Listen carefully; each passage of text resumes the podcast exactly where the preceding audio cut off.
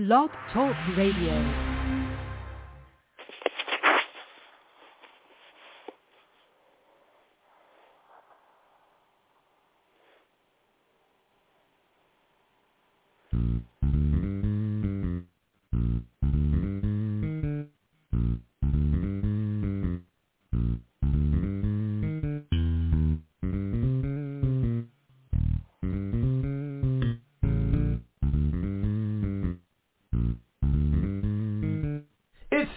Time with Pastor Steph.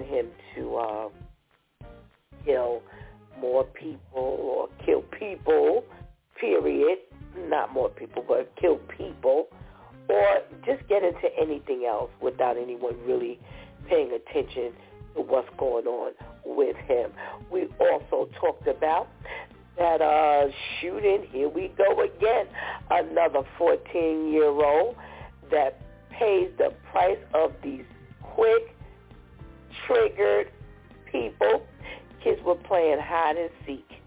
Yeah, young girl, 14, playing hide and seek with her friends.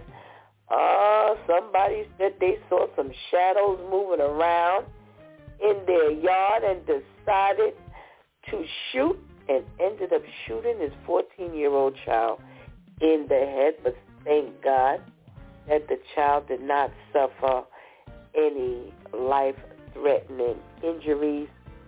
And we also talked about that Utah author who wrote a book, a successful author who wrote a book about children and how to help them grieve well.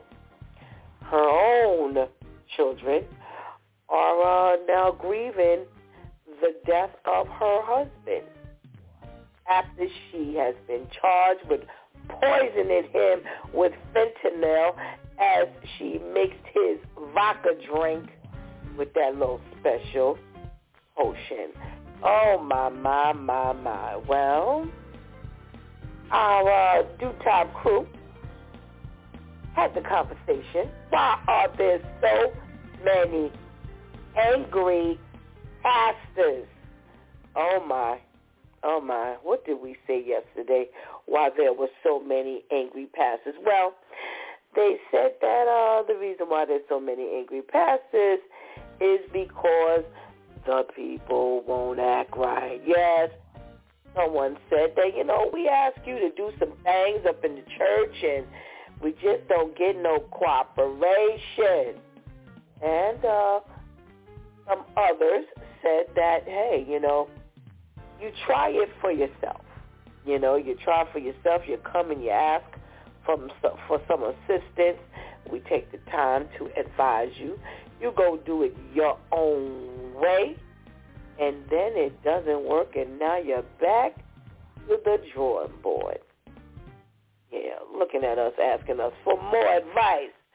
So uh, those are a couple of reasons why there's so many angry pastors. But I will say this to you. You know, the Bible tells us not to provoke. You know, I'm to, this is how I'm to say it. You know, this is me paraphrasing the word of God. You know, don't provoke your pastor. You know, they, they do what they do out of love and concern and care for God's people. And you don't want to push them where, you know, they're feeling any other kind of way about helping you. Yeah, the Bible does say that. The Bible says that they have been given authority over you, and you should help them help you. Now, that makes every bit of sense to me. Because why, if I know I'm going to need this guidance, that I'm not going to, you know, help you help me. It's almost like going to school. You know, you go to school and you know that you have a teacher who help you, assist you, and to, you know, just kind of guide you along the way. And now you're going to give him or her a hard time with helping you.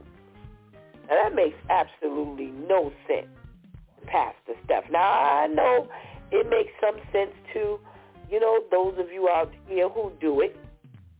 And, you know, I, I would want to provoke someone that I chose to, uh, now I'm sitting up in your church, but now I'm going to be mad at you because things are not going, you know, right in my life, and you're giving me the guidance.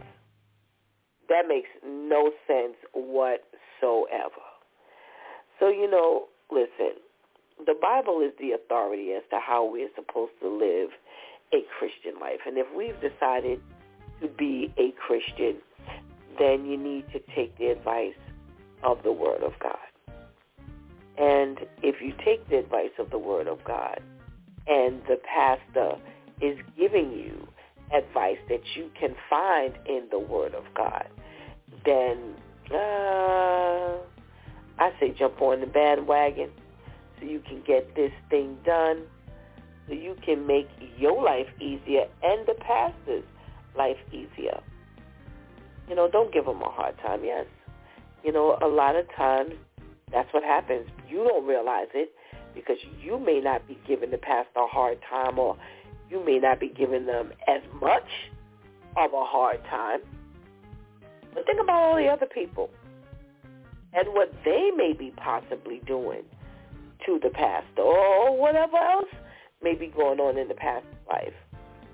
You know, I think you need to pay attention to stuff like that because, you know, I, I would like that relationship to go rather smoothly because I don't need to be battling with the pastor. Why? If you battling with life, why are we battling with the pastor? Ooh. Did I just say that? Yes, I did. So that's pretty much what was being said yesterday. You know, let's let's just do what we need to do so that we can help the body of Christ so that we can help to enhance the kingdom of God here on earth. You think we want to get together and do something like that? Ah, I would love to see something like that, and so would the Lord. All right? All right. So that's how we spend our Tuesday. Well, today is Wow Wednesday. Yes, we have arrived at the middle of the week. How great is our God that he would usher us into the middle of the week. Yeah. So we're not shaking the Wednesday blues. We're not figuring out how to get through, get over, get under, get by. Here we are. Here we are, facing it and enjoying the fact that God has just gotten us up out that bed. Yes. Aren't you happy to be seeing a Wednesday? All right now. God is great. And although I'd like to have stayed in the bed, you know, rise, shine, and give God the glory. well, you know how we do on Wednesday. It's Ladies' Day. And uh, we're going to give our girl Vivian first dibs at the morning with her socially conscious segment. So uh, go ahead and get that healthy breakfast. Go ahead and tell somebody that it's DEW time with Pastor Steph is on. And whatever you do, don't go anywhere because we will be right back. Lupus is a chronic autoimmune disease that is hard to diagnose, difficult to manage, and if not treated can become life-threatening. Lupus affects adult women 10 times more frequently than men. There is no cure for lupus and those affected oftentimes don't look sick. I have lupus. I struggled for years until the Lupus Alliance gave me the help that I needed. To help us unlock the mystery of lupus, visit milupus.org or call 800-705-6677. We are here for you.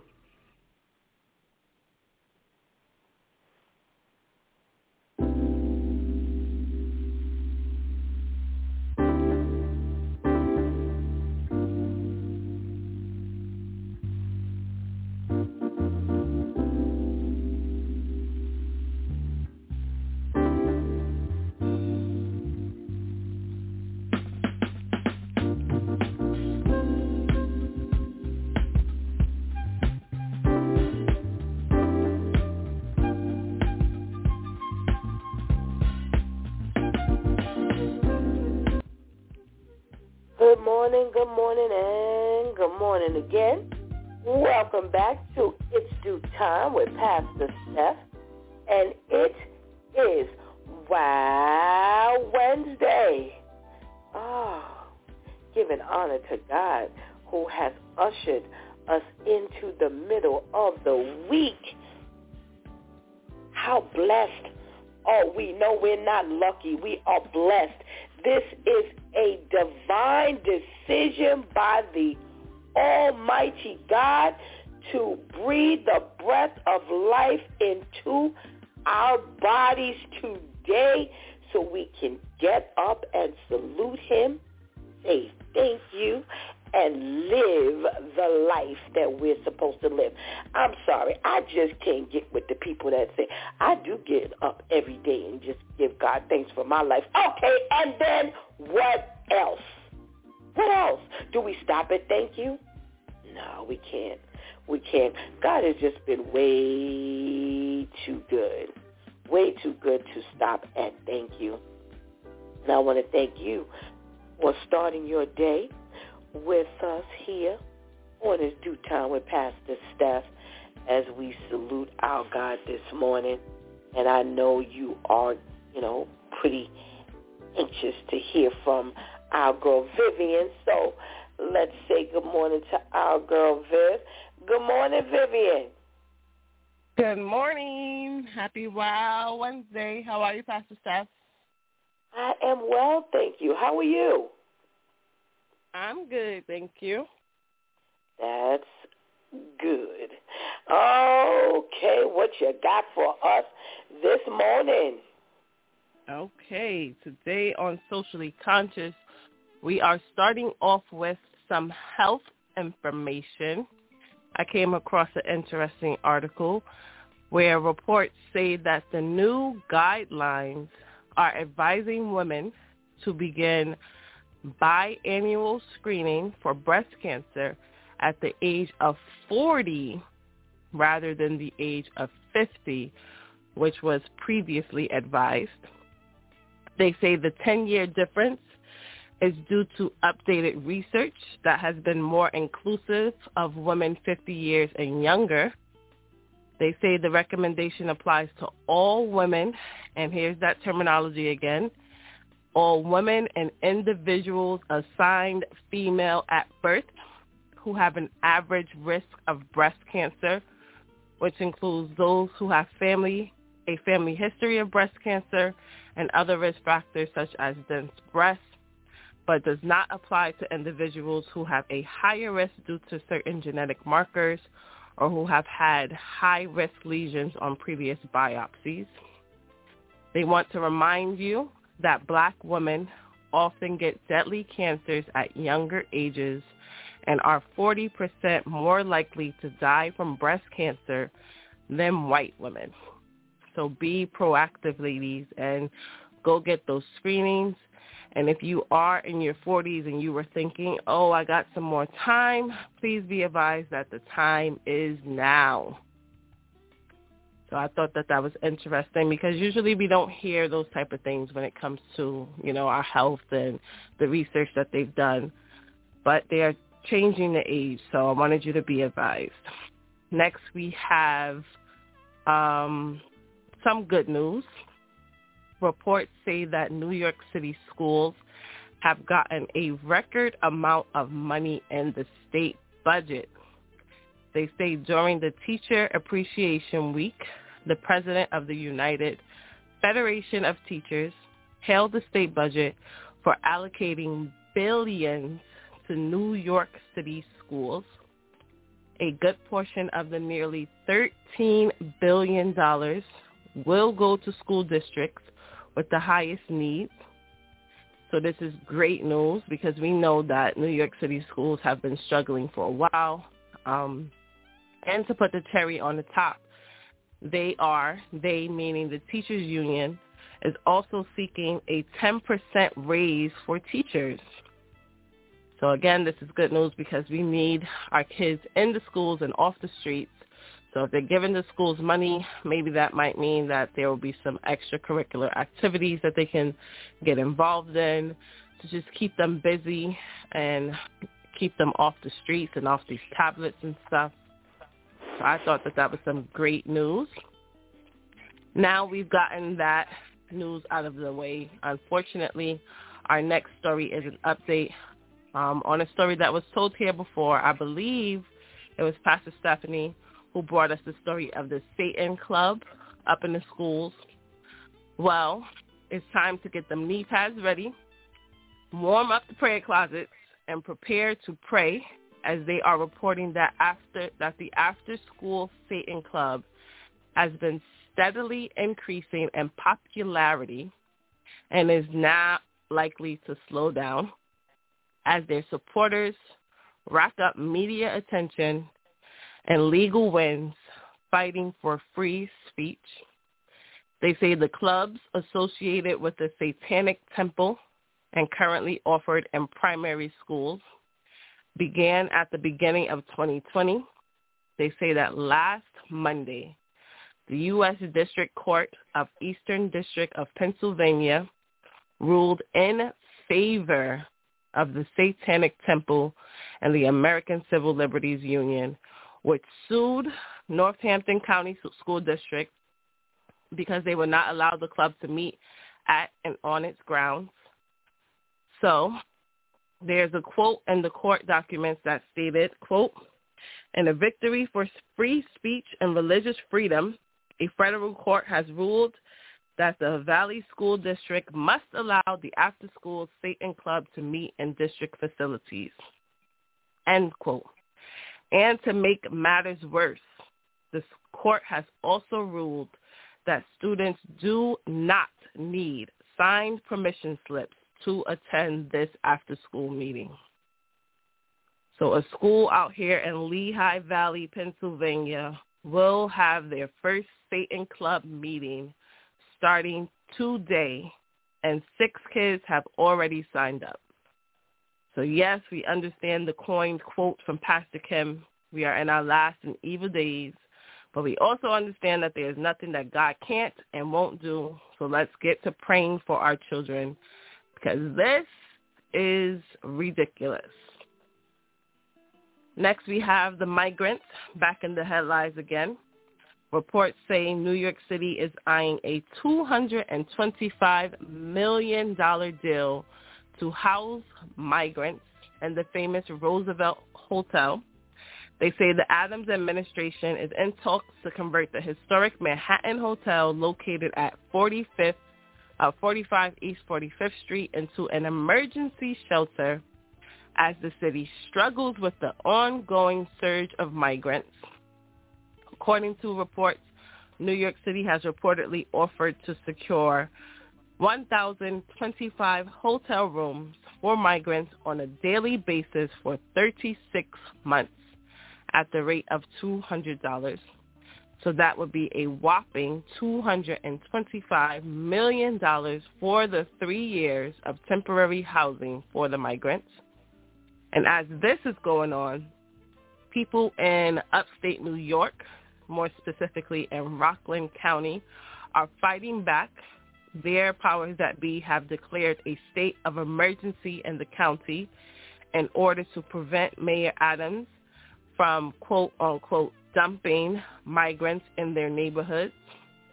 The declaration prohibits other municipalities from bringing the housing people in the county it also bans hotels and motels from housing migrants without a license and requires that if they wish to use the hotels and motels for the migrants or asylum seekers in Rockland County, they want to make sure that whoever's bringing them out here would be the one covering their expenses. So one woman said, we are scared. It's going to lower our quality of life I work in Manhattan, and I'm not saying all migrants are dangerous, but I know the ones that house all these single men. And as a female, it's really difficult to walk past them without getting heckled. End quote. People have brought up the point that these migrants are undocumented and there's no telling who they are and are angry that the government is pretty much ignoring their concerns. So this web of crazy just keeps on spinning and getting messier and messier. So if upstate New York is going to these extremes to stop migrants from being brought into their county, how soon before others start to do the same? So once you have these places pushing back, saying no, where will you put them then? So definitely a messy situation. But now we have our wow story of the week. So have you ever been told that you and a friend look alike? Have you ever heard anything like, wow, y'all could be sisters? Or man, y'all look like twins? And if you have, you might want to watch your back as one woman from Queens has been found guilty for attempting to kill her doppelganger and steal her identity. Reports say that Victoria uh, slipped her friend a slice of poisoned cheesecake in an attempt to kill her look-alike pal to try to steal her identity. they say Victoria, age 45, visited her friend Olga to get her eyelashes done. While there, she gifted her a cheesecake from a Brooklyn bakery that she had laced with a type of tranquilizer. After that, she took off with the friend's passport, employment card, a gold ring, and cash. They say Olga was found in a room, unconscious on the bed with pills scattered around her, and an attempt to look like a suicide event. Unfortunately for Victoria, Olga survived the attempt on her life and led authorities straight to her. They say after some time, because it took them about seven months to capture Victoria. And during that time, Olga said she received a call from Victoria pretending she was concerned. And during that phone call, Olga told her that she knew what she had done and that the authorities were looking for her so they say that Victoria was on the run because she was wanted for murder that occurred back in 2014. And that's why she wanted to steal her friend's identity. Victoria was found guilty of attempted murder, attempted assault, second degree assault, unlawful imprisonment, and attempted larceny. Some of those charges were from the 2014 murder as well. So this is definitely a crazy story. It definitely sounds like a movie you would hear, you know, watch on the TV or some type of telenovela or something. But be careful out there. this has been Vivian with Socially Conscious giving you the news that we are following.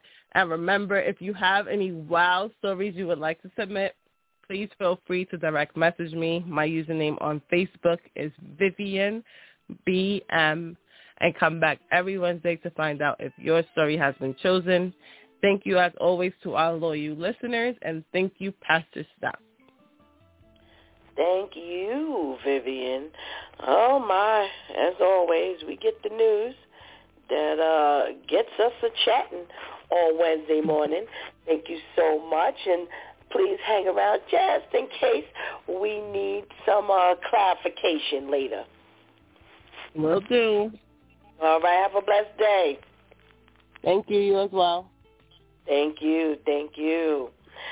All righty, ladies. Let's get to talking.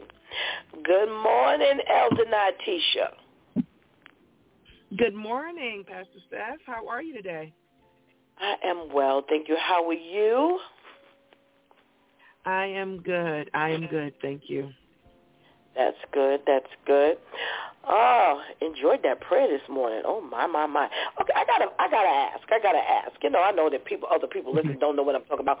Where were you this morning that there was so much greenery? Oh, I, I'm in Chicago, and um, like while our place is still getting fixed up and everything, we stay um, at a friend's house, and this is his backyard. Wow. I need that space. Boy, was that just the atmosphere for like the morning dawn prayer. Mm-hmm. Wow. Mm-hmm. Beautiful. Beautiful. Yeah. Oh my goodness gracious. Yeah. giving God yeah, I love it. That's why I said I said I'm, I said I'm coming What'd outside to do the prayer because it I said, I yeah, I'm, I said I was coming outside today to do the prayer because it's just beautiful out here. Oh my goodness! Oh my goodness! For those of you who didn't see it, I'm telling you, it looked like some park, like that has been well kept in some ritzy neighborhood. I was like, yo, where is she? I'd be praying like this if I was in that atmosphere too. So thank you so much for uh, not only giving us a wonderful prayer, but giving us the wonderful scenery. It was just, it just really set the stage for just being in the presence of the Lord. Oh my, my, my. Amen. Okay, you know, the other day we had Dr. Pierre Gordon on who is our resident OBGYN and he talked about some screening that has gone from 50 age 50 for women down to mm-hmm. 45 and now Vivian is talking to us about the breast cancer screening for um, us ladies that have has gone from 50 age 50 down to 40 now this is your mm-hmm. element you know, do you mm-hmm, want to tell mm-hmm. us a little bit more about this? Sure. The American Cancer Society, you know, is known for not just the work that we do in communities with providing resources and partnering with health systems, but we're also at the cutting edge of um, all of the research that determines um, all of the new um, age recommendations um, that are uh, published through health systems and the CDC. And so um, about two years ago, uh, we had caught a lot of flack because we had increased the recommendation for um, breast cancer screening from 40 to 45. And the reason why that was done was because um, there was research that had shown that women who um, received that, uh, started having breast exams earlier were exposed to just small amounts of radiation through the screening, but over the course of time could result in, you know, large exposure to radiation. But now um, what we have what we have found is that because uh, we're finding breast cancer cases in women earlier and earlier in earlier ages, um, it has been recommended that we actually return back to the age of 40 because of the fact, and this is also part of that health equity, right? This is doing a research that was not inclusive of everyone. But then when we went back and we began to look at all of this through a health equity lens, we found that it actually is more beneficial to um, African American women and women of color to start that screening um, at age 40. So we found that while the risk is still there, right, for that low dosage, that low exposure to radiation, that it actually is still more lives um, will be saved by being screened early because we do believe that early detection saves lives. So that's where that comes from. Wow, wow, wow. I did hear about the um the exposure concern and uh you mm-hmm. know the mm-hmm. earlier more exposure blah blah blah so it's interesting to see that you know they're pointing to the fact that you know more lives will be saved going you know starting at an earlier age and you know that the other side is is less important than saving more lives. So, you know, mm-hmm. it, it's giving God thanks for the research. Giving God thanks for the research. Thank you for that um, explanation. Uh, we appreciate it. Uh, we'll just give mm-hmm. the ladies an opportunity to kind of respond and, uh, you know, say what they feel about, you know, this this uh, information that we've been given this morning. Let's say good morning to our lady Tamika. Good morning. Good morning. Happy Wow Wednesday. How are you today? I am well, thank you. How are you today? I am doing well. Good, good, good. You know, what say you about this uh, information that has been put out here for us this morning. You know, I keep saying we are amongst the most blessed individuals. All this information we get for absolutely free. Can you beat it? Mm-hmm. What?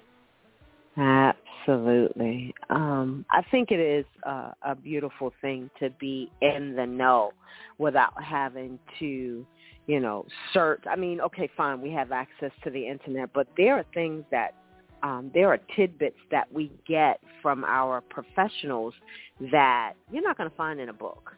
You know um, mm-hmm. that you know some doctors. You know we we also recognize that in some instances big pharma is working against us, and so they don't want us to know you know certain things. You know because they can profit financially. So if I can glean from somebody who's already in the field and knows and has access, for free, you can't you, you can't you can't put a price on that. You literally can't put a price on that. And the information that we get could be beneficial to somebody's life who's listening. Absolutely, absolutely, absolutely. We, I mean, we. Oh my gosh, we are so blessed here on this DEW time with Pastor Steph. We've got hair care mm-hmm. professionals. We've got the OBGYN professionals. We have the, you know, the, the cancer awareness. We've got like so much information here that all we have to do is pick up and dial in or log on and, and God is blessing us, I mean, immensely. Uh, thank you for joining us this morning. Let's say good morning to our minister, Michelle. Good morning. Good morning. How are, How are you, you, this morning? I'm well, thanks. Oh, How I'm are you well. over there? All is well, thank God. All is well. Amen. Amen. All right, so we've got this extra piece of information this morning, revised information this morning. And uh, what what what does this do for you as far as you know be, being a blessing as to just another uh, notch in your belt of I mean just such important information. Well, I always say information is power. So, you know, whenever you hear this type of information and it's accurate one point, it's empowering us, empowering me, especially when you go to the doctor. We always like to, I always feel like you want to be have, and as informed as possible. Thank God I have not had to experience any type of breast cancer, any cancer, you know, in my body, but I know people that have, and some of them didn't have the proper information. So being able to hear what we just heard today is really good, especially for us women of color, because, you know, sometimes we don't get the proper information, and sometimes we're not in the proper with the proper doctors because of the community that we live. So to me, this is a blessing, and I thank God for it. I thank God for this platform that you're able to. God has been sending you people that are in the know. So I can't see anything but a positive when it comes to this. Amen, amen, and amen. Amen. Thank you again, uh, Vivian and Elder Natisha, for just helping to empower us with this information. And we can share it. You know, we share everything else. We definitely can share this information. Ah, what else did Vivian talk about? Oh, we're coming back to the next thing because uh, oh the, no no that's not the next thing because we we had been on this other topic before, but we are hearing that New York City schools is raking in the dollars. And we've been talking about, you know, the fact that we have not been recipients, you know, previously of the money that's needed to, you know, get our children what's needed. And now that they have uh, been given this $13 billion and now the teachers will get a raise, thank God for that. You know, how blessed are we again to hear this and, and what, what's your thought, uh, Lady Tamika, on how we should move forward you know, as far as the people spending the money now. Now we got it. Now how do we spend it?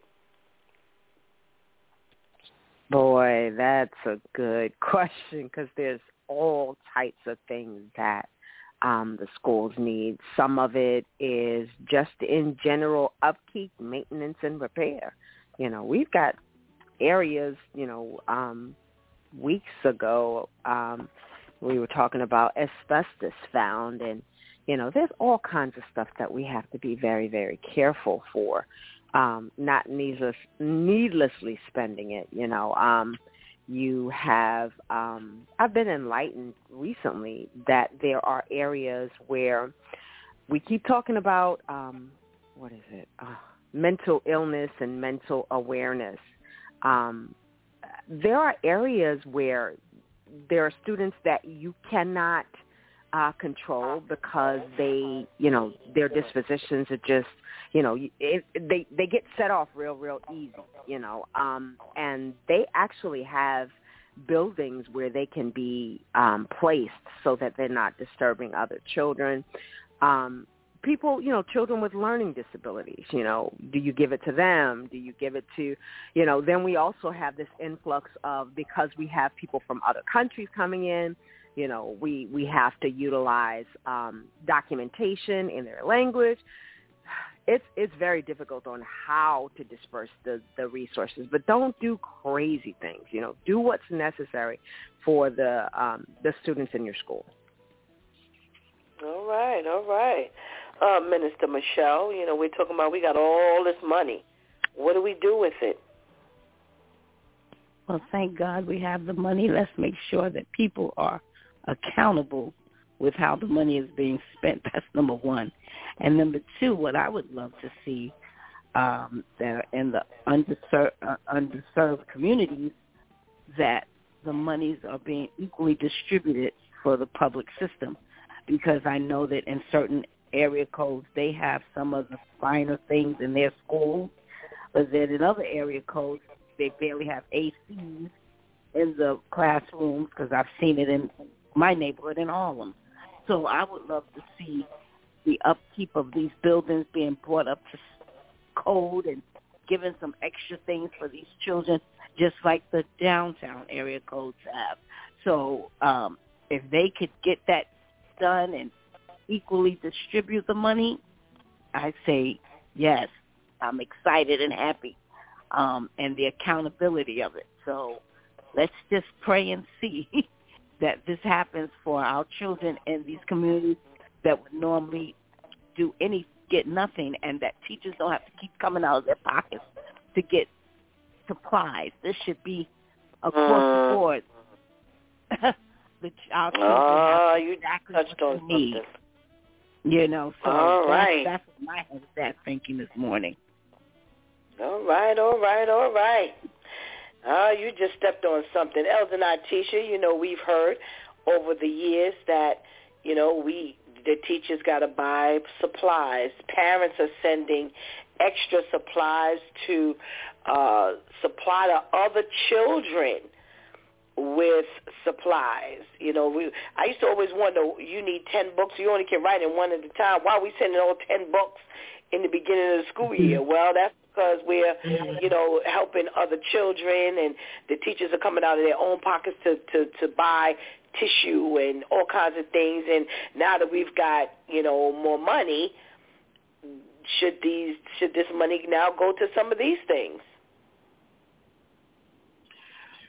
Yeah, I absolutely think that you know this money should be um, utilized for the necessities um, in our schools. I, I was just talking to a friend who's an educator, and the PTA is actually fundraising and selling chocolates in order for there to be ink for the printer at the school. Wow! And so my my thought is so the PTA no longer is selling chocolate to buy like athletic uniforms, you know, like the extracurricular activities, but you got the PTA actually fundraising selling chocolate for ink for the printer.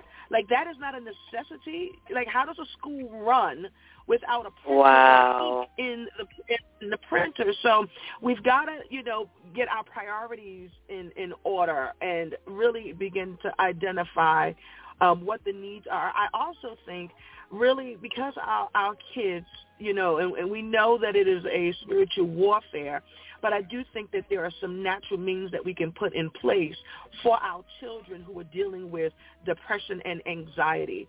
I can't tell you how many um, parents have brought their children uh, to me for prayer around this very issue of, and it's specific to loneliness. Just last night, wow. I was on the phone with a parent and a teenager who just said, I, I just, I feel lonely all the time. I can't stop feeling lonely and I can't stop the mm. tears. And so I think you know, thinking about how do we add, you know, some education and create space? How do we add healthcare professionals to our staffing at schools, I think could be instrumental. I know we used to have, you know, the social workers, but I wonder if we can, you know, have social workers with a education in mental health or is it also adding a psychologist on um, onto the staffing at, at schools, but our children also need mental health support. Absolutely. Um, you know, they say you can be in a room filled with people but still feel lonely.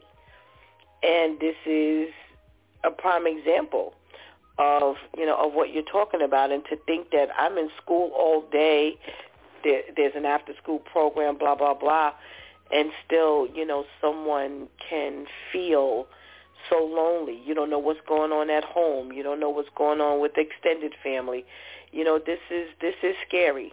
This is scary because, you know, we talked about how the children felt when they were not in school during the pandemic when they were home. So, you know, some experience loneliness there. Now that school is open and everything is kind of free flowing and things like that, we still have our, our, our children, you know, feeling this way for multiple reasons, for multiple reasons. And, you know, no, no reason is the same across the board.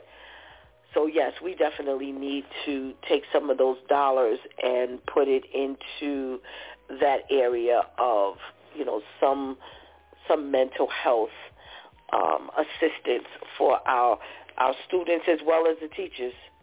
And you know, you just think there's just not enough money. It's, you you always gonna have money to spend.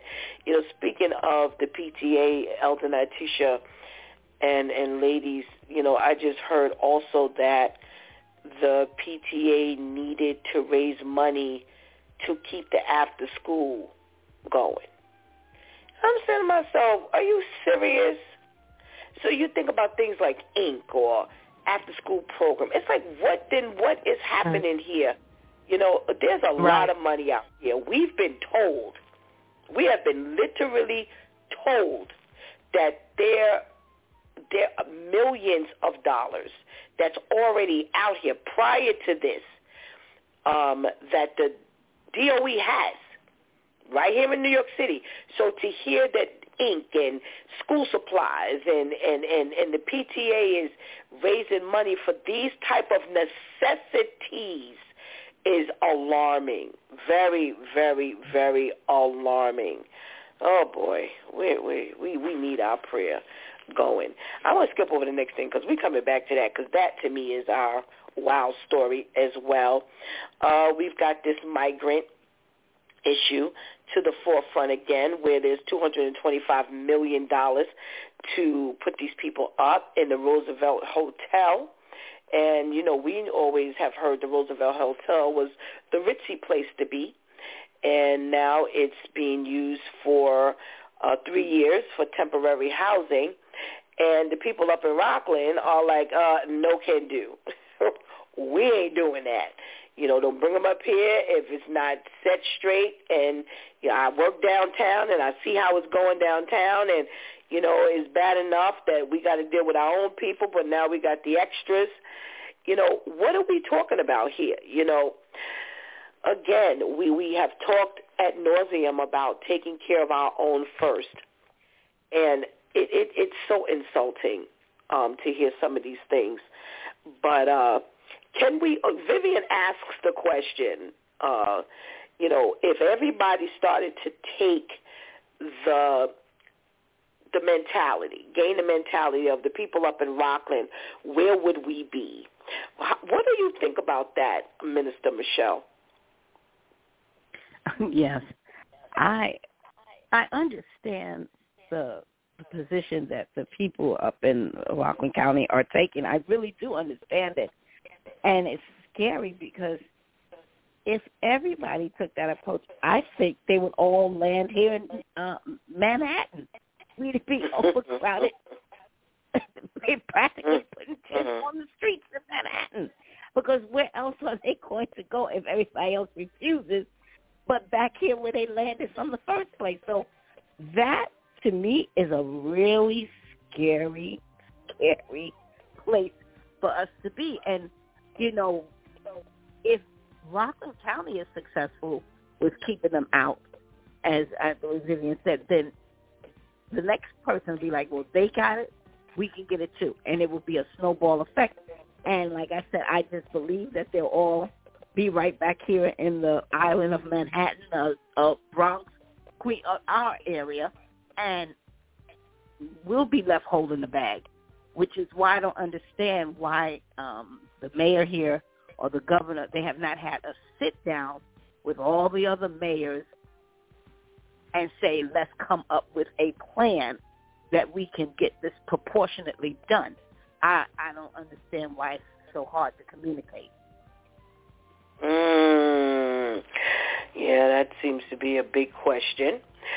Elder Natisha, let me ask you this. Should there have been, okay, so now we're going to take all these people in on a monthly basis for three years, five years, ten years, or whatever. Should they have carved out an area for, you know, and when I say this, I mean, let's say anywhere, any particular place, you know, that's not populated already. You know, what what what, what do you think about that? I, if I'm honest, I think that's how ghetto ghettos are created. I think any time you you it, it's true.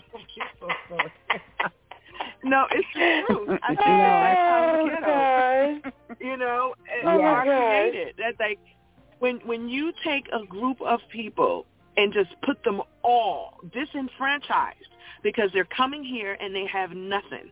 So you take a group of disenfranchised individuals and you put them all in one place. You've just created a ghetto. You created a, a, a, a opportunity for there to be gangs to be developed. You created an opportunity for robbery and murder. So I think I, I see. I don't know what the answer is. Um, I love what what uh, Minister Michelle said about them getting together and having a plan. Like, why was there Absolutely. no plan? And and and Absolutely. and I'm convinced that Mm. again, this is not just about America being kind-hearted because I just don't know America to be kind-hearted. There's always an underlining, um, Mhm. underlying financial gain um, at, at the core of this. But here's what I, I, I'm shocked at. These people are coming in here and they and like they are drug users. Like again, remember I shared with you all that my daughter works at the shelter there in Brooklyn, and she's like, "Mom, like they they are drug users. There's domestic violence going on. Like this is not just people coming and you know." Upstanding citizens just trying to find their way. No, they're coming here with issues. Right, they're coming right, here looking right. for heroin. They're coming here looking for drugs, looking for crack, and and, hmm. and utilizing this. Yeah. Like, mom, like the people are, and so now if we take that information and we look at the people in Rockland who say, I don't want that. I don't, they have a right to say, I do Right. not want that around my children. I don't want that across the street from our schools where my children go to school and got to walk past and see that kind of stuff happening. I don't I don't want that level of um of exposure. So I I be honest and, and say that I don't know what the answer is here. I just don't think it was a wise decision for us to have done this. I know I- it, Mm-hmm. it, it just wasn't it wasn't a wise Absolutely. decision because they're not coming here as upstanding citizens, and I don't want to generalize and say all of them, but based on what my daughter is sharing with me about what is happening in in Brooklyn, it's it's a lot. They're not coming here as upstanding citizens, and so we put them all together in one place. Or we're going to create a new ghetto and a new situation that just really turns America upside down. well, honey, honey, honey. You know, it, it, it's. I have to. I have to say that I, I, I have always been concerned with what you just brought up, and and I'm going to hold on to that. Um, but, Lady Tamika, so you, can't spread them out because everybody wants to protect their territory, which they should and have the right. Um, you know, and then you can't put them all in one spot. What do you do? I really honestly don't know what to do. Um, prior to them doing that, and I, I've said it, I'm going to continue to say it. This was not uh, a wise decision. You have Mhm. put the cart before the horse. The horse is directly behind the cart, not moving. because you didn't think, you didn't come up with a proactive plan, you know, and so you got all these, and I keep trying to figure out who is getting this money because somebody's getting something because you keep bringing these people in and you know you haven't proactively thought of all of the different dynamics that transpire now that you've got a greater population you know i know of an area in queens where they have literally um said to you as a new employee in this particular area, as a female, you cannot walk out with your purse. There are a bicycle gang, literally. As you're walking, they will grab your purse, and there is nothing that you can do about it. The police mm. won't even go in that area to help wow. you. If your purse was oh, wow. stolen, you are done. Wow. So therefore, and these, wow. uh, and that that set of people do not speak English, you know, and they were not brought here. I mean, they were not, you know, raised in New York, born and raised. So, you know, and I'm not picking specifically, but I'm just saying it's getting worse, you know, and it's everywhere, everywhere you look. And so what's happening is you're going, the, the problem with that is in our areas, we don't protest like we should. We don't write let in er, in other areas they'll write a letter and things get done. You know, in our area, you know, we don't worry about it until it's right across the street. It's right around the corner. I got to pass it every day. But then again, you know, it's not enough of us that go to these, you know, these council meetings and the, and the things that are going on in our neighborhood. A lot of times we don't even know anything about it until after it's done. Now, you know, it's plaguing us. We see it, we smell it, you know, it's all around us. Now there's nothing that we can do because it's now a um, uh, a statue. Mm, you know, you ladies have all brought brought up really important um, points. One of the things that um, I've always said from the very beginning is who's manning, who's coming across this border, who's manning, who's getting on this bus, these planes, on the boats, who's manning these people? You know, we are, we we never really heard the criteria of who is going to be allowed and who's going to be kept out. So I ain't never felt safe with who was coming over here, whether they were going to be drug addicted, whether they were going to be criminals, you know, uh, uh, thieves or, or murderers or what. You open the door to a plethora of problems that we already have here. So you're just adding on to what we already have here that you have not been able to control or contain. And now with this spike in the awareness of the mentally ill, we really are really in a bad spot. And then now we hear that every 15 minutes we got another group of people coming over here. And I've never been secure with that, ever ever, ever, because I never, I never heard that they were going to be really medically cleared. So what, what, what, what illnesses are you now dropping here? We have been left open to, I mean, a mess. And you know, you have the people up in Rockland who say, "Hey, I don't want them here." Well, guess what? I I've spoken to someone from the community board here in Queens. We don't have those options. So even if we went, we don't have those options. Because see, up in Rockland, there's a different environment than what's here in the city. See, here in the city, we are mixed. So we have homes and we have buildings and we have commercial. They don't have that. So we don't have the same options to say. We don't have that power that they have there. So yeah, we can rally and we can vote, and we that ain't gonna have the same effect here. I've already been, I've already had that conversation with several. Pastor Ed was really um, involved also when he was here in New York with all of this. And oh yeah, he gives the inside scoop. We don't have the options that the people up in Rockland or the people way out in Long Island have. Once you are a part of these five boroughs, you you're messed up. We ain't got no say. So as much as we would love to come together, and it's bad that we don't, but even if we did, and I think a part of that is is what we were, um, what I was told that happened. You know, a lot of us got together and started doing things, and we started putting together our community um, representatives and things like that. And when it got there, there were people that you know that found out, hey, we don't have much of a voice.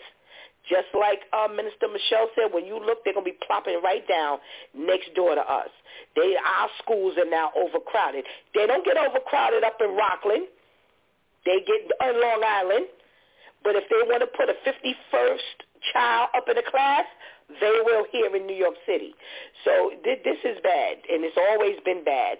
And there has never been a plan, like you ladies have said. No, ain't been no plan. That's why we are jacked up the way we are. All right, ladies.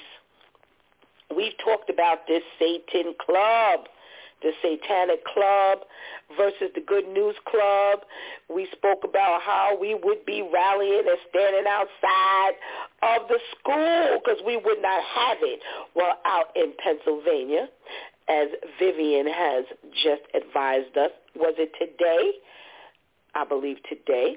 It starts the, the, the meetings and six children have signed up.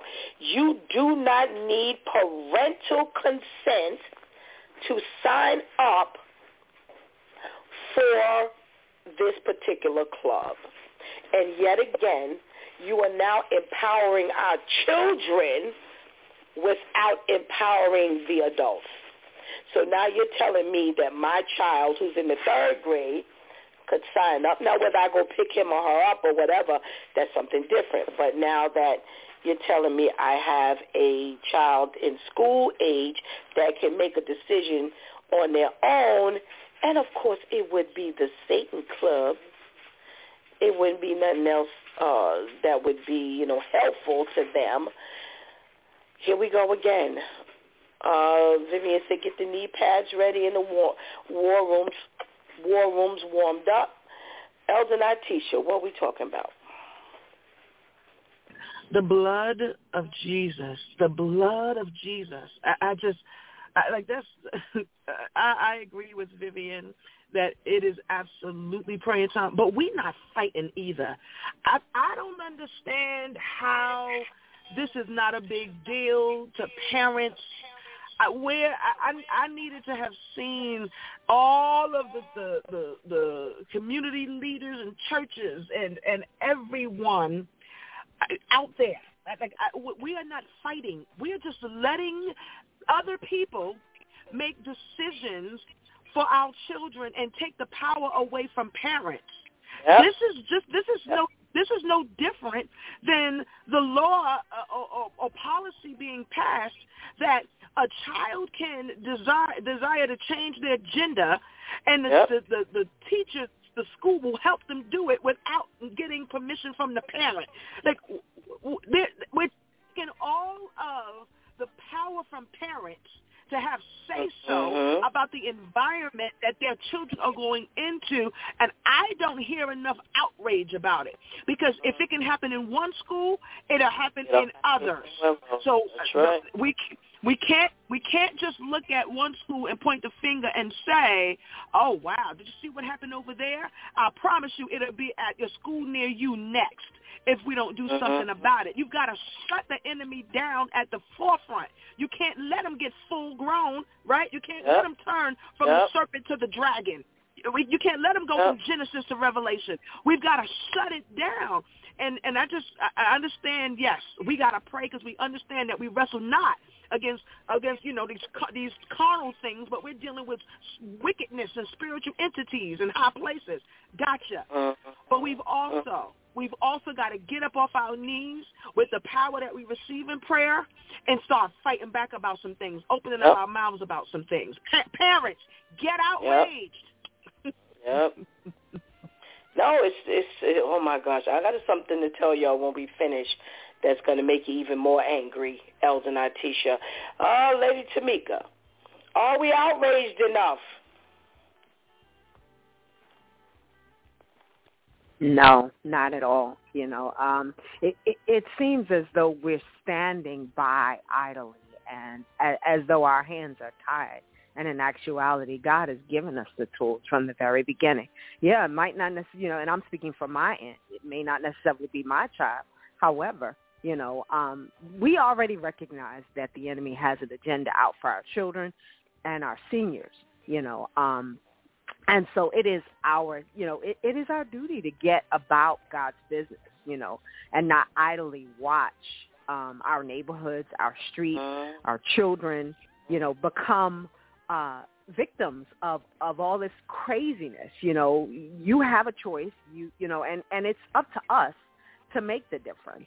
You know, and and the fact that you know it just keeps happening over and over again. All kinds of stuff. You know, anybody can come into the school. You know, and tell our children that there are ninety different sectors of of genders and you know and and it be okay you know you can come in and do that now you know it, it's not it's no surprise you know we're we're looking at that we talked about the tampons in the boys bathroom you know we're talking about you know all of these different things so why not be surprised that that's that's the avenue that it's leading to because unfortunately you know when we don't become proactive and take care of our children, not our not just our children, but everybody's children, neighborhood children. children, people's children that you don't even know. Right. It makes a difference. That's right. That's right. A big You know, difference. and so it's yeah, it's our responsibility to take care of this is our future about it. If if if we don't teach and you know, and especially those that have that those that are parents, you know, when they come over to your house, you know, you got, you know, children that come over, teach them. You know, teach the neighborhood kids. You know, this is the whole premise. We had Sunday school. Children would come over, you know, and you would bring them to church. You know, you it, it is a, it, it is your responsibility not just for your child, but neighboring children. Anybody that's anywhere near your child, you, need to govern them as well. You know, to Mhm. take it to the streets, Yep. take it to the avenues, take it to the schools, take it to the roads, take it to the highways, everywhere. Right. That's right. That's right. That's right. Woo, honey. Minister Michelle. Mm. What you got for us today? Oh, okay. Yeah. Listen, where are where are the churches in this neighborhood in this community? Why are they not standing up and rallying against this whole situation? Listen, faith without works is dead. We need to do corresponding with our action. I understand corresponding action. I understand that we're praying, but there needs to be a corresponding action with our prayers, letting God Mhm. lead us how to Absolutely. combat the enemy. And why, you know, yeah, go sit in your house and pray. Beautiful. But get out and do some action here because this is affecting the whole community. Your that's right. That's right. So, I, you know, this, this is a situation where I feel the churches should be involved. And forget denomination. It needs to go across denominations. The Catholic Absolutely. front, they all need to line together and say, okay, this is the common goal here, and we're going to come against this, and we're going to rally against this. Yes, we're going to pray, but we're going to also stand up strong. And they need to be out there protesting and speaking against this situation. And I didn't hear, uh, so far I haven't heard that that's going on up there. So, again, what will happen is the foothold has gotten in there, and it will just continue and continue, and then it will spread to other schools in Right. that Pennsylvania area. And next thing you know, it'll be out of Pennsylvania, New Jersey, Connecticut, wherever, because they see that nobody is even standing up against it. So this is an instance where all the church folks need to come together, and we need to really come against this in a strong, strong way. Period. Absolutely. Absolutely. Absolutely, ladies. Absolutely. Let me add to your frustration. We've been blessed as embroiderers to now have uh, to to to become DOE vendors, and you know we we talk about getting inside. We talk about the war against our children, and this was this was vital. This was a vital movement of God because when I tell you we were ushered in, hoo hoo, baby, we were the door was left wide, open wide. I mean, just burst wide open for us. and we were really blessed to get inside. And of course, you're talking about Pastor Stephen Shantis. So we are very strategic. God is, is, is moving in many ways. So we saw some opportunity. So we started approaching about prayer. So of course you get the um okay, you know, you can't mix church and state, but they would help us in other ways. So we started reaching out to teachers directly. So this went on for a minute. And we offered, you know, I do a Sunday night prayer.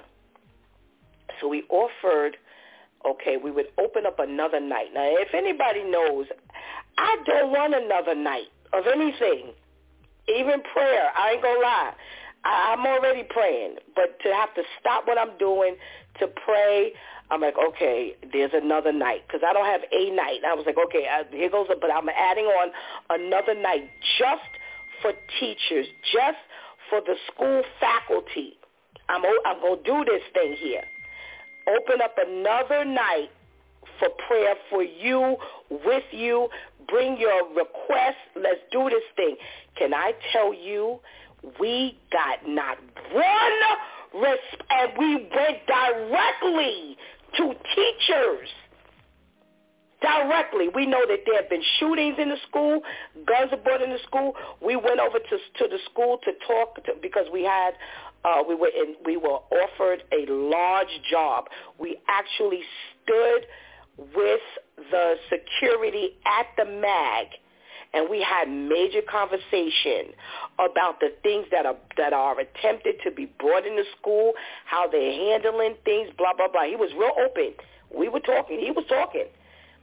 And what better way to get into school but through all of these quote unquote Christian teachers? Not one teacher responded.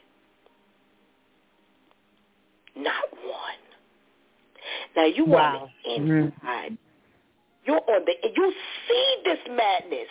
That we have how many stories have we done about what happens to the teachers? The children are fighting the teachers. That, that we've been talking for months about the six year old with the gun in the school. Not one teacher responded. Not one. When I tell you that was the most upsetting thing for me. Here we are willing to take our time. We were, we wrote letters. We reached out personally. We did everything. Not one single solitary teacher responded. How scary is that? So now you have the Satan Club who enters a school openly. They fought for them to get into school. Did you hear the story? Listeners, they fought and they won to get into school. They won to get into school. And not only did they win, they now have the children who can now sign up for themselves. That is power. That is power. Now we know the ultimate power belongs to God. We're not limiting God's power, but we're just showing you that this is how they get in so easily because the, the, the, the, the, there's no gate, there's no door, there's not even a curtain. So ladies, I just wanted to share that with you. While we're enraged that there's not enough feedback, while there's not enough action, while there's not enough banding together, the teachers themselves wouldn't even, not, oh my God, not one not one.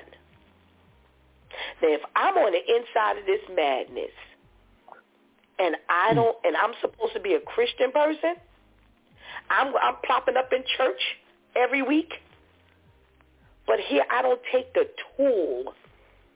Because see, if we don't start with prayer, we can't band together and, and stand up in front of the school. Mm-hmm. How are you all? How are we getting there? We haven't even held hands to get there. It starts with prayer. And now we can get together and put all these ideas together like you ladies are talking about and say, okay, now we're going to protest and we're going to write letters. And we're going, oh, okay. So I just wanted to give mm-hmm. y'all some that information. It's it's a lot scarier than we think. That when you're even approached, wow. and nobody, mm. nobody, nobody, nobody, nobody stops you in private. We were given the hmm. okay. Mm. They couldn't openly. They cannot openly let you pray in school. They cannot do it because we asked. And I heard I heard that before, but I don't care. I'm asking anyway. No, mm-hmm. they cannot let you do it, and they won't. They won't even sneak and let you do it. But when we were given the opportunity, and when we on our own, not one, oh my God, not one. And when I tell you that it was the most scariest thing I thought about. I said, well, here I mm-hmm. am. I'm willing to give up another day. I ain't in the school. I'm not I'm going to school every day. My life ain't at risk when I go up in the school and the kid brings to school a, a, a knife or a gun. That ain't my threat. Yeah. So y'all, y'all pray about that. Pray that the teachers themselves care enough mm. to cover themselves and the children and the building. Because like like one of you brought up, we had the asbestos thing. So there's threats all around them when they walk up into the school building. So keep that in prayer as you're praying. Lift the teachers up in prayer that they would step up and fight for mm-hmm. themselves. So I just I had to share that with you. I had to share that with you. All right, ladies. Thank you for indulging me in our uh, Vivian Socially Conscious segment. We got a few minutes, and I, I wanted to talk uh, about uh, something here that we can uh, minister. and it's funny. Here we go. How how how Satan uh, seeks to destroy us. and here we are. I didn't have any idea Vivian was going to bring this. And you know, we we talk about this all the time. We've talked about how they are now in the school system, but you know, one of the ways that the enemy seeks to destroy us is by planting um, lies and doubt in our head. Lady Tamika, we're going to start with you.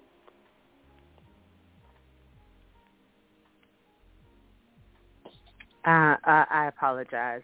Um, so what was the, the can you can you just repeat it for me? I, I'm gears. so sorry. Switch gears real quickly. You got to pay attention, girl. to pay attention. I was quick to switch gears real fast. we, you know, the, the the topic of today is is how the enemy seeks to destroy us on a regular basis, and we walked right into it with the the the Vivian um, story and what we just got finished talking about. I know I switched gears. I know I switched gears. Don't be talking about me. Don't be talking about me. Um, but you know, the first thing that comes up on the list is the fact that he plants doubts and lies, and that's how he seeks to destroy us. Yeah.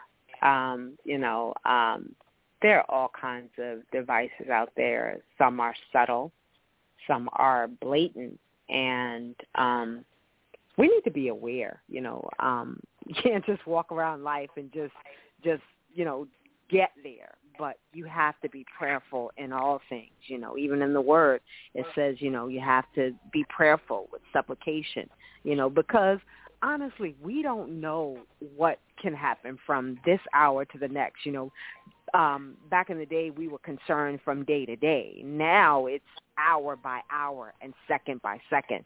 And there are all kinds of lies out there. And if you walk around blind, trust and believe. You know, just take that visual. You walk around blind, there's all kinds of things that are out there looking to hurt you. You know, and so you have to you you have to literally at this point not just guard yourself, but pray for your neighborhood, pray for your street, uh, your street, your government officials. You know, even them, even the decisions that they make.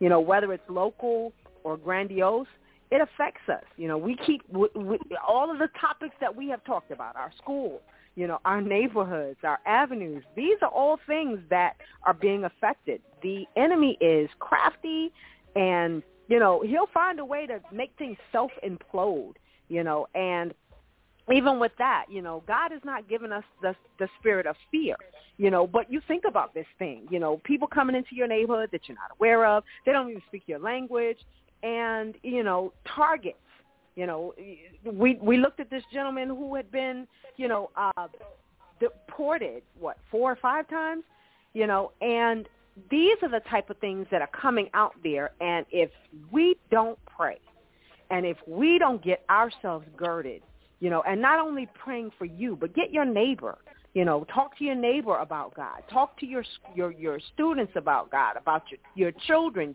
We have got to get it in order because our not just our neighborhood, our entire world is in jeopardy without God.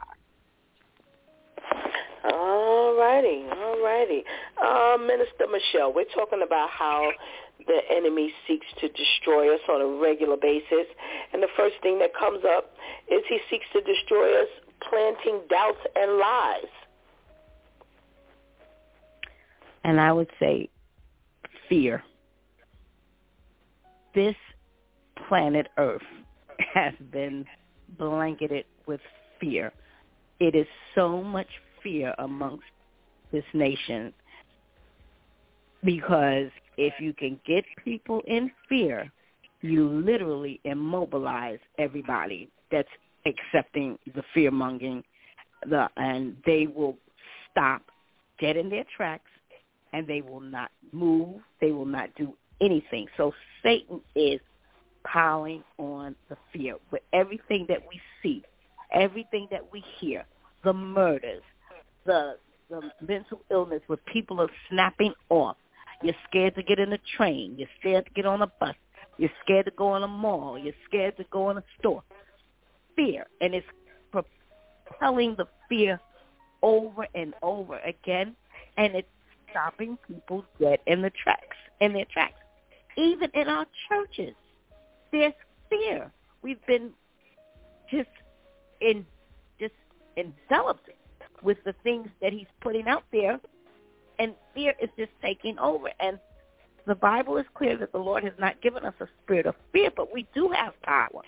There is love and it's a sound mind, but only when you embrace that, only when you believe that, only when you receive that. But if you don't, well, you're going to be like everybody else. So, yeah, maybe that's why none of the teachers responded because they were in fear of, well, somebody here that I got on that line, I could lose my job. You know, it's why people don't protest sometimes and speak up. Well, I'm afraid of what what happened to me fear is what Satan is using, and he's using it through the politicians. Every time that he can possibly use fear tactics with is being done. And at this point, it looks as though it's effective, but I still believe in a God that says we don't have to have that spirit. And I still believe and a people that will rise up. God has a remnant of people that will rise up and say, no, we will not accept that lie. We will not accept that false evidence appearing real, and we're going to stand and we're going to fight. I just have to believe that, that at the end, we will win. But right now, it's work to be done. All righty, all righty. I was not teach. I'm gonna switch gear a little bit here. I'm gonna switch gear. I'm gonna give you a new. I'm gonna give you a new uh, round.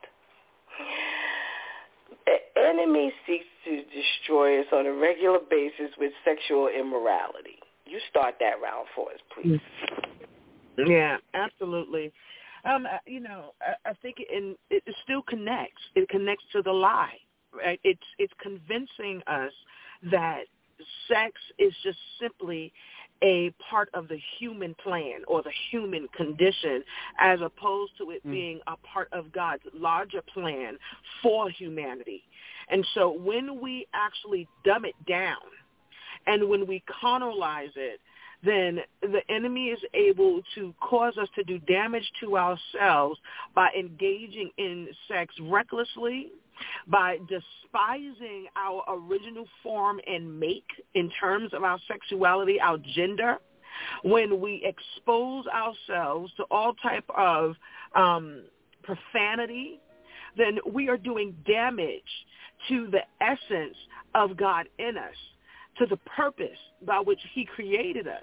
And so what we don't recognize is that when we engage in sex outside of the will of God, we are allowing the enemy access to our heart, mind, and soul whether it is mm-hmm. connecting and developing soul ties, whether it is adding baggage to us, doing damage to our hearts because we give ourselves over in places and spaces that don't honor it or respect it, that that that dumb us down. I'll never forget the greatest lesson that God has ever taught me is when I was dumbing myself down, the Lord simply said, "Why are you playing in dirt?" wow. and, and, and I uh-huh. hope I hold on to that and I still share that with young women. And it's not that God was calling the young man or the young person, other person who I was, for me it was a man, but whoever I was dealing with, he wasn't calling that person uh, a dirt. But what he was just simply saying is, you're playing down in dirt. You're playing in spaces that I didn't create you for. I created you to be a, pro, a peculiar people. I created you to be royalty. I created you to have some respect and dignity about yourself and to honor yourself. I created you to be a queen. And you're playing in dirt. You're offering yourself up to spaces and places that don't see you as such. And when we do that, we give the devil access to our emotions. Now he has something to play in. He has a playground to manipulate. We give him access to our mind. Now he has an area in our mind to play with. So it's not just mm-hmm. sex. It's a lie. It is not just sex. It is access to your internal, not just physical being, but your spiritual, mental being as well. It is not just sex. All right now, all right. Oh, Lady Tamika, you know, what would you say about this uh, method of destruction that Satan is using uh, through the vehicle of sexual immorality? It is another venue and another vice um, for uh, mankind to implode on itself. Um, if we look at social media, um, that delusion is e- everywhere. You know, um, even now, if you really look at the um, dynamics of sale, you know, um, when we're trying to sell something, if it's on social media, it's you know the the topic of sex sells you know um and it and it truly is you know there there's a cunningness even down to going into a store you know if you're trying to buy items for especially we're talking about young girls you know everything is is sexy you know she's four years old what what what what do we need to get you know sexy items for a four year old three year old you know and uh, you you look at the dynamics of of articles of clothing. You know, um, you listen to songs on the radio now. You know, there used to be at least a hidden thread of you know something in mm-hmm. in in the airwaves. Now it's just out anymore. You know, I want to do this. Let me do this to her. Let me do that. Let me let me and and the sad part about it is not just let me do this to her. It's let's. oh I'm gonna let him do this to me. I, I mean, and it's everywhere. You know, it's not subtle. It's out there. You know, it's almost to the point. If you have a small child, you know, and you're just walking the street, somebody's playing the music, it's blasted. So, you know, there there is no hidden agenda. It's there. It's everywhere we look, you know, and now the agenda of sex is in our schools.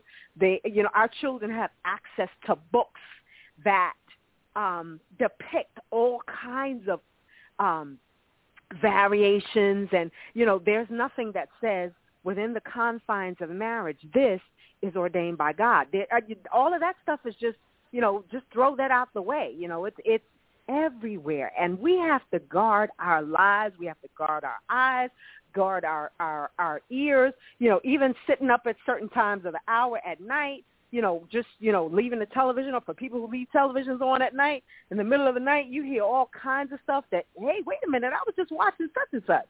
You know, and so the, the enemy is not playing. He is not playing, and so not only that, when the the seed is brought forth, there's all kinds of other issues. You know, we, we we're talking about uh what is that oh my gosh i can't think of the the site that people utilize to um to spread or to show themselves to display themselves yes yes you know and so you know it's just and and it it gets worse and worse and worse you know and now we're living in a day and age where we just heard we heard Vivian mention it earlier women that were uh no people that were assigned as women at birth you know. So all of this stuff is just flagrant you know it's it's flashing like fire before our eyes. And if we don't don't acknowledge God, you know, and and see the devices of the it's everywhere. We have got to give God more praise and we have got to pray for this world because again, if we don't, it's going to implode on itself. All right, all right. Uh, Minister Michelle, sexual immorality, Satan's vice. Yes, and you know the sad thing, and I'm going to go to another perspective here right quick, is the world has gone mad. But unfortunately, the church has done the same thing. So mm-hmm. there's been more scandals, sexual scandals, and sexual immorality in our churches. And the world has watched it.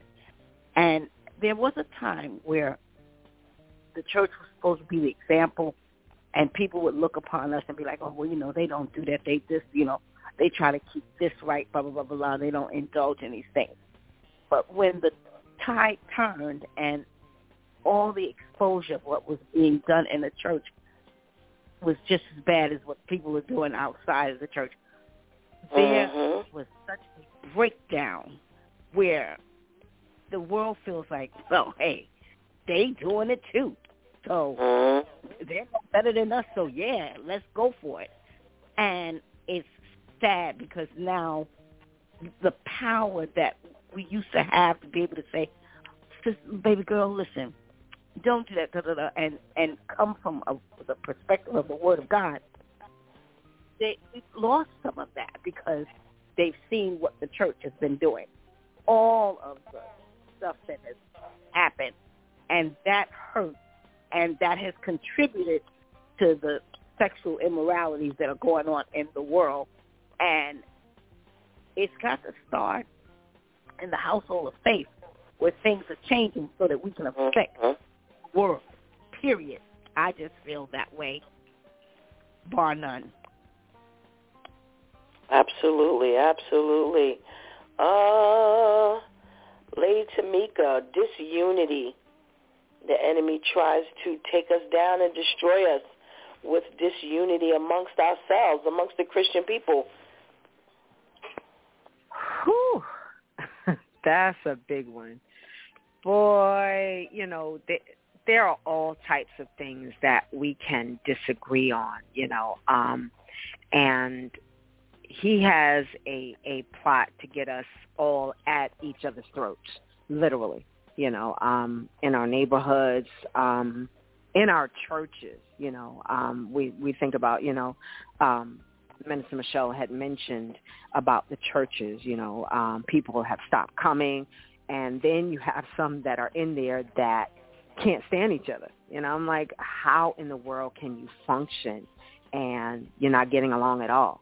You know, or, you know, the majority of them are doing this, you know, and I've seen instances where, you know, one set of people have church on at a certain time on Sunday, they lock the gate and somebody else comes and breaks that lock and puts a new lock and um, just, you know, I, you keep seeing it over and over. From the time of the pandemic, it has gotten even more um, grandiose.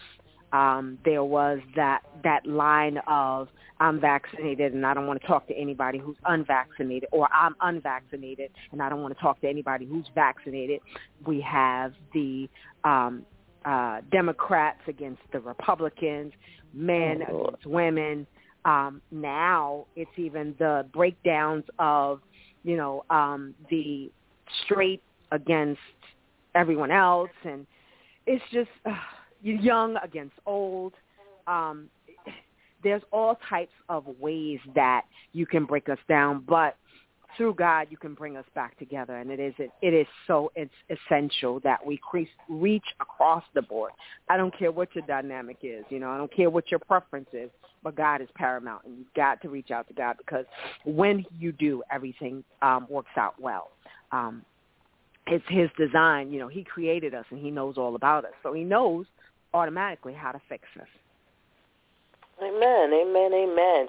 Disunity, disunity, disunity. Minister Michelle. Yes, um,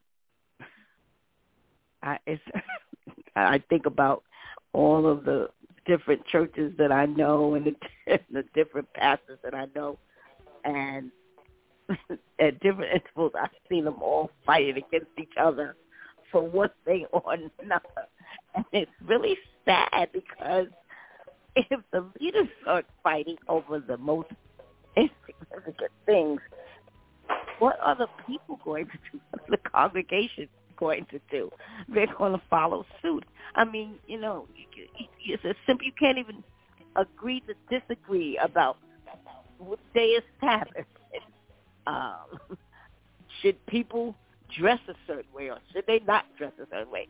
I mean, it's just really uh, a, a ploy that Satan has brought into our churches, and it has made it so difficult for us to see miracles, to see the salvation, seeing people getting even saved. It's, it has hindered all of these things, and our churches have become of no effect. And, you know, it's just a bunch of buildings. I'm not saying every church is like that, but I'm saying that a lot of churches, it's just buildings are just standing and people are going through the motions, but there's no unification at all. And if we're not unified, how can we get anywhere and how can we affect change in this society being divided all the time? And it's hurtful, and I know if we as the children of God see it and uh, hurt by it, my Lord, what is our Father, Heavenly Father, saying about this? This is not what he has designed for us. You know, how are we going to have dominion if we can't even stand together for simple things? And we, it, it has to change. It, it, it, it cannot stay the same. Got to come together and start saying, listen, this is the bigger problem the world and the people in it that are not saved and that they do not know Jesus. So let's put aside all of this and let's come together and start working to get people into the kingdom of God. And I, I'm praying for us because this is what's needed. All right, all right. Elder Tisha, you know, we're talking about disunity and how the enemy uses that to destroy us on a regular basis? On a regular basis. I think what I have identified is that um, unity is disrupted with the beginning, the, the, or the disruption of unity starts with the lack of vision. Uh, when people are not looking in the same direction, when people are not understanding the big picture, then there's disunity. I, I think the weapons at the enemy is to cause everyone to be focusing on different things. And when everyone is focusing on something different, when you try to convince them that one thing is more important than the other, then it becomes uh, like a, a, a launch against each other. It's the butting of heads. And so as long as the enemy can have individuals all looking at different things, understanding from different perspectives, and not coming together to understand that all of it is about the big picture. Even your perspective, and it's different against, you know, uh, of someone else's. It's still, if the two perspectives come together in order to understand, then you gain power. It weakens power and it also weakens authority. What it also does is it also keeps God at bay because God is not the author of confusion, and He's not going to exist or or, or dwell.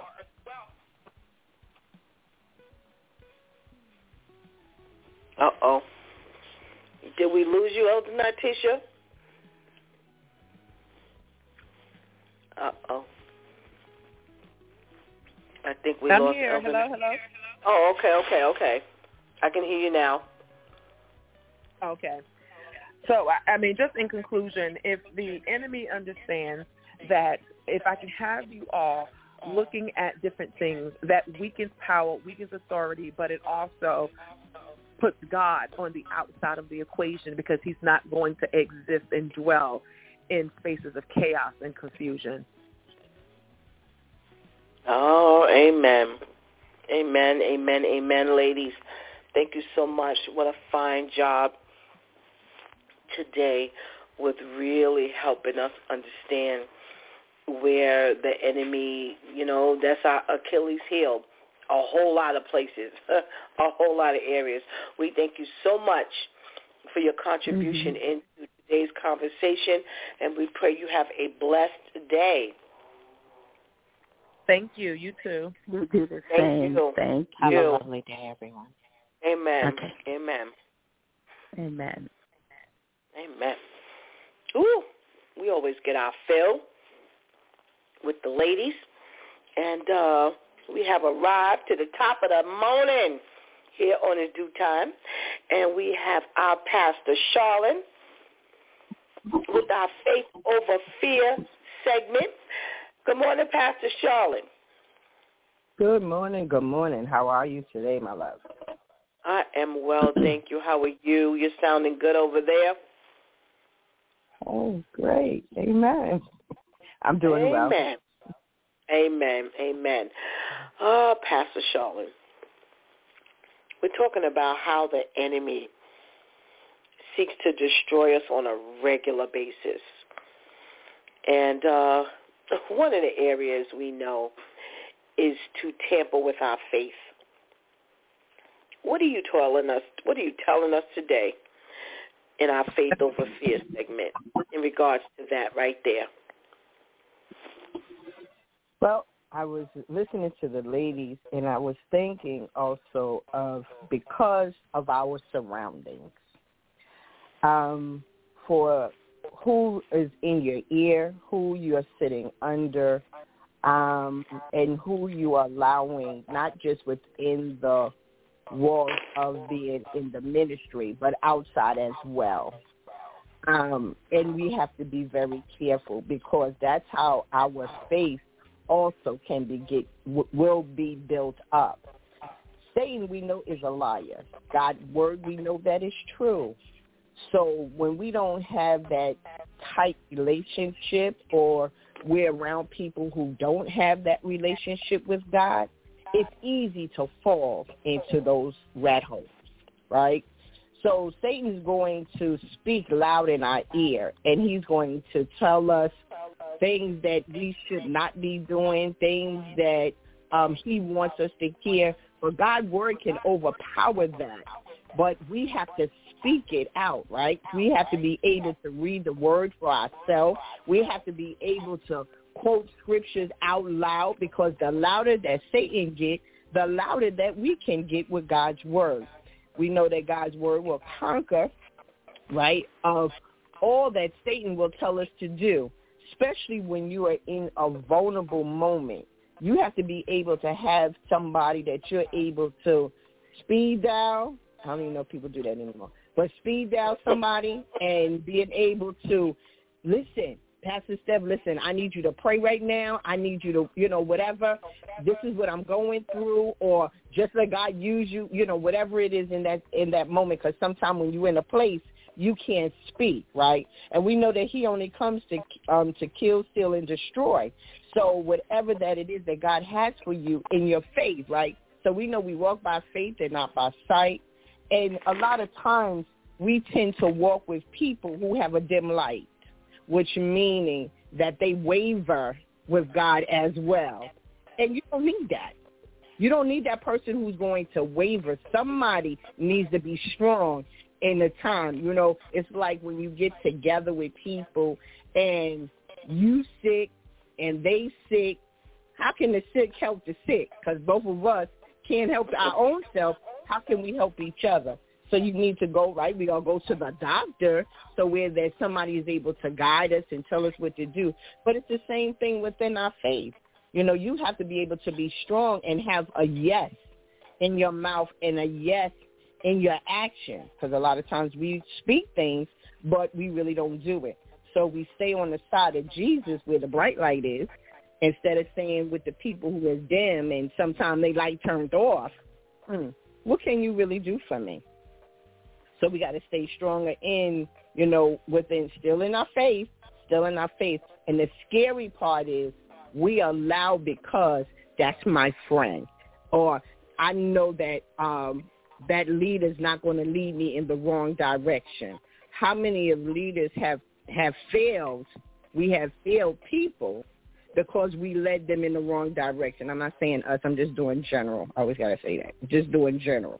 And I'm saying that you know sometimes that we have to be able to have that made up mind and knowing Christ for yourself you know, and being able to do that, you know, because we know Jesus is love. We know that, and we know that he doesn't give us the spirit of fear, power, love, and a sound mind. So we have to believe and trust. So you have to make a choice that I want my faith to, to be able to go stronger in God. How can I do that? I have to believe. I have to speak louder than the enemy. Because whenever you try to do something good, right, evil is on every side. So you have to be able to be stronger and being able to put on that that guard, you know, which we call the whole armor of God, and being able to know that I know God is going to pull me through it.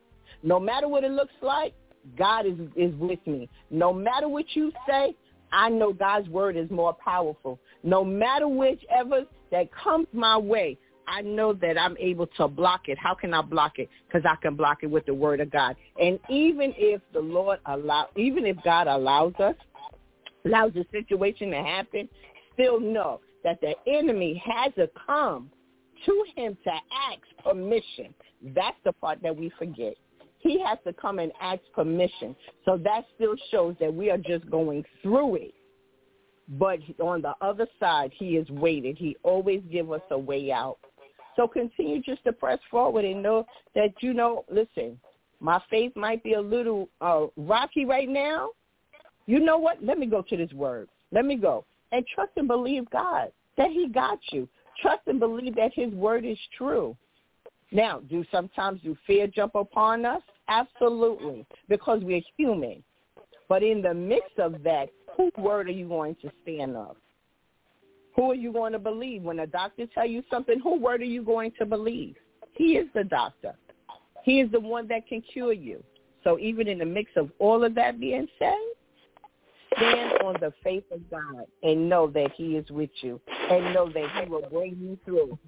Check your circle and make sure that you're around people who knows the Lord and truly will be able to get a prayer in because prayer does change things and prayer will change situations. And listen to him when he tells you who not to be in your ear and who you need to pull back from on today. That is your faith over fear. Amen, amen, and amen. Thank you so much, Pastor Charlotte, for those words of wisdom.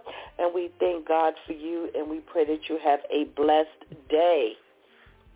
You do the same, my love. God bless everyone. Amen, amen, amen. Let's just take a moment to hold hands and hold hearts together as we go before the Lord. We don't have a whole lot of time to spend together in prayer, so let's uh, do this now. To Heavenly Father God, we thank you we thank you, dear Heavenly Father, that you are the God who is the Alpha, the Omega, the beginning and the end, God. And regardless of where we start, how we start, we know that if we accept you as our personal Savior, God, that you will carry us to the very end. We thank you so much for giving us a brand new, beautiful start to the day. Thank you for tapping us on the shoulder and choosing us to be recipients of your word today, God. Right now, we're going to take and lift up our schools, dear Heavenly Father. We're lifting up, dear Heavenly Father, those who are the administrators. We're lifting up the teachers. We're lifting up the various faculty, dear Heavenly Father. We're lifting up our children, God. We're lifting up our parents, God. We're we're asking you to just just keep the building itself safe so that everyone who dwells from day to day, month to month, year in and school year out, God, that they would be kept from all hurt, harm, and danger, dear Heavenly Father. We ask you, God, to allow your people that are on the inside to stand up. That's our first line of defense, dear Heavenly Father. That they who put their foot on the school grounds would stand up and declare that you are the Almighty, that your Son is the King of Kings and the Lord, the Lord of Lords, God, that there would be nothing that would keep them quiet, that there would be nothing that suppresses them, dear Heavenly Father, that they've been placed there strategically, God, to cover our children, to cover those grounds, dear Heavenly Father. And as, as the satanic individuals who are fighting are, are, are quote-unquote winning and finding their place in the school, God. We're lifting you up over this situation, dear Heavenly Father. Lord, we're asking you, dear Heavenly Father, to take control, take charge. Help your people, God. Minister Michelle says that maybe they don't, they're not opening up their mouths because they're afraid who might hear them on the outside. Well, they've already suppressed them on the inside. So where else do they have to go but on the outside? What else? That they would find a bathroom, a lounge, some corner that they can get together with your people and hold hands and hold hearts and cover. Lord, you are a strategic God. You are a God of decency and order. There is nothing that we can't do, God. Nothing. As long as we put you before us. Who can be against us, God? We can't let them overpower us. We can't let them be louder than we are. We can't stand by and be silent and stand in fear because they're taking their boldness onto the school grounds. But we're going to allow fear to walk us up out of the place where we need to be the place where you have placed us. Our children are relying on us, God our children who have, they have now given the power to, the authority, where the parents don't have first say. We need those teachers there to open up their mouths, to open up their lives, to open up their hearts, to do, to literally do, not just go up into a, a, a church building once a week because we've got six days that we've got to be on this ground that we've got to fight. We can't wait for one day. We need to use that day to recharge, to power us up again, to give us that energy to go through the rest of the week. We can't dumb it down. We can't lose energy. We can't lose heart. We can't become afraid. You don't want any cowards in your kingdom. You've said that. You have said that. Your word has declared that we need to stand up and we need to be the soldiers in your army because the kingdom of God here on earth needs us. So we declare and decree today that there would be a brand new understanding that we would look through a brand new set of eyes, that we would hear with a brand new set of ears, that we would work with a brand new mind so that we can now do your work. We can now stand up and bold and, and, and be bold and fight for you. You have given us dominion. What are we doing? So God, we we we we we, we cast out and rebuke any level of fear or lack of faith right now and that we would band together because we need to come together on so many, many, many, many things. But this school thing, God, our children are being targeted. They're being killed in many, many ways. They're being murdered in many, many ways. And we have to protect them. A lot of these children can't even rely on parents because they don't know you. They don't want to know you. They don't seek you for anything. So what they're offering their children is nothing but mush because only what we do for you will last. So we ask that we just just just just stand up just a little taller, just a little firmer, just a little louder so that we can accomplish what you have given us to do, and we can give you the glory and honor you so rightly do. In the precious name of Jesus, we pray. Amen. Ah, giving God thanks for us being able to even be here together today so that we can just sound the alarm. You know, I, as the ladies were talking, I was thinking, you know, what is it that I see that Satan uses to destroy us on a regular basis? How does Satan destroy us? You know, I've asked God to give me a brand new set of eyes. I've asked him to give me a brand new set of ears, a brand new understanding, and and he has given me exactly what I've asked for and didn't realize I had it all along. And people make you think because they're loud that you don't know what you're talking about. That you, uh, they make you or they try to make you doubt um, what you know and what you see. And one of the things that is greatly disturbing to me is the compromise. How how Satan helps us compromise that we see what's in the Word of God, but we allow everything to come before what we see in the Word of God. What's in the Word of God is blatant. If we can read, we can understand, we can uh, talk about it, but we won't live it. And and that is one of the ways the enemy is tearing us down as a whole and as individuals? How is it that you see what the Word of God uh, uh, uh, instructs us to do, but you won't do it? That you rather go your own way, that you need to take your own extra five minutes. I just need five minutes to get this done. And what you don't realize is whatever you're doing is secondary to what the Lord has given us to do. He says, I need you to go out and disciple but we're not we're not doing that. We're not doing that. We got other things to do. We got other things to do that are more important. The things on our agenda, much more important. We have prioritized very poorly. And God is not getting from us what he needs from us.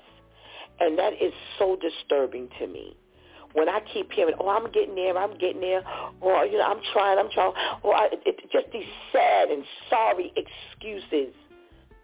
But I'm supposed to be a child of God. And I'm saying to myself, well, if I'm seeing this, well, what is God seeing and what is God saying? We got to get this together because that's exactly why the Satan Club is up in the school. Because we got other things to do. Instead of being in service, we got other things to do. Instead of declaring the truth of the Lord, we got other things to do. And the world is crumbling right around us. Let's get this together and let's really be the children and the soldiers in the army we're supposed to be. You've been listening to It's DEW Time with Pastor Steph. Join us Monday through Friday from 7 a.m. to 9 a.m. where we discuss matters of the heart, mind, and spirit as you go through your day. Be sure to set your mind on things that are above, not on things that are on the earth. They will only serve as a distraction. Remember, prayer changes things. It's Pastor Steph signing off, and I want to thank my DEW time crew for always coming through big time for us. Thank you for hanging out with us and helping us do what we do. Please do not miss this opportunity to accept Christ as your personal Savior right now. Please do not miss this opportunity to strengthen strengthen your relationship with the Lord right now because later is not promised to us until tomorrow, God spares, where it's Therapeutic Thursday. Until then, I love you.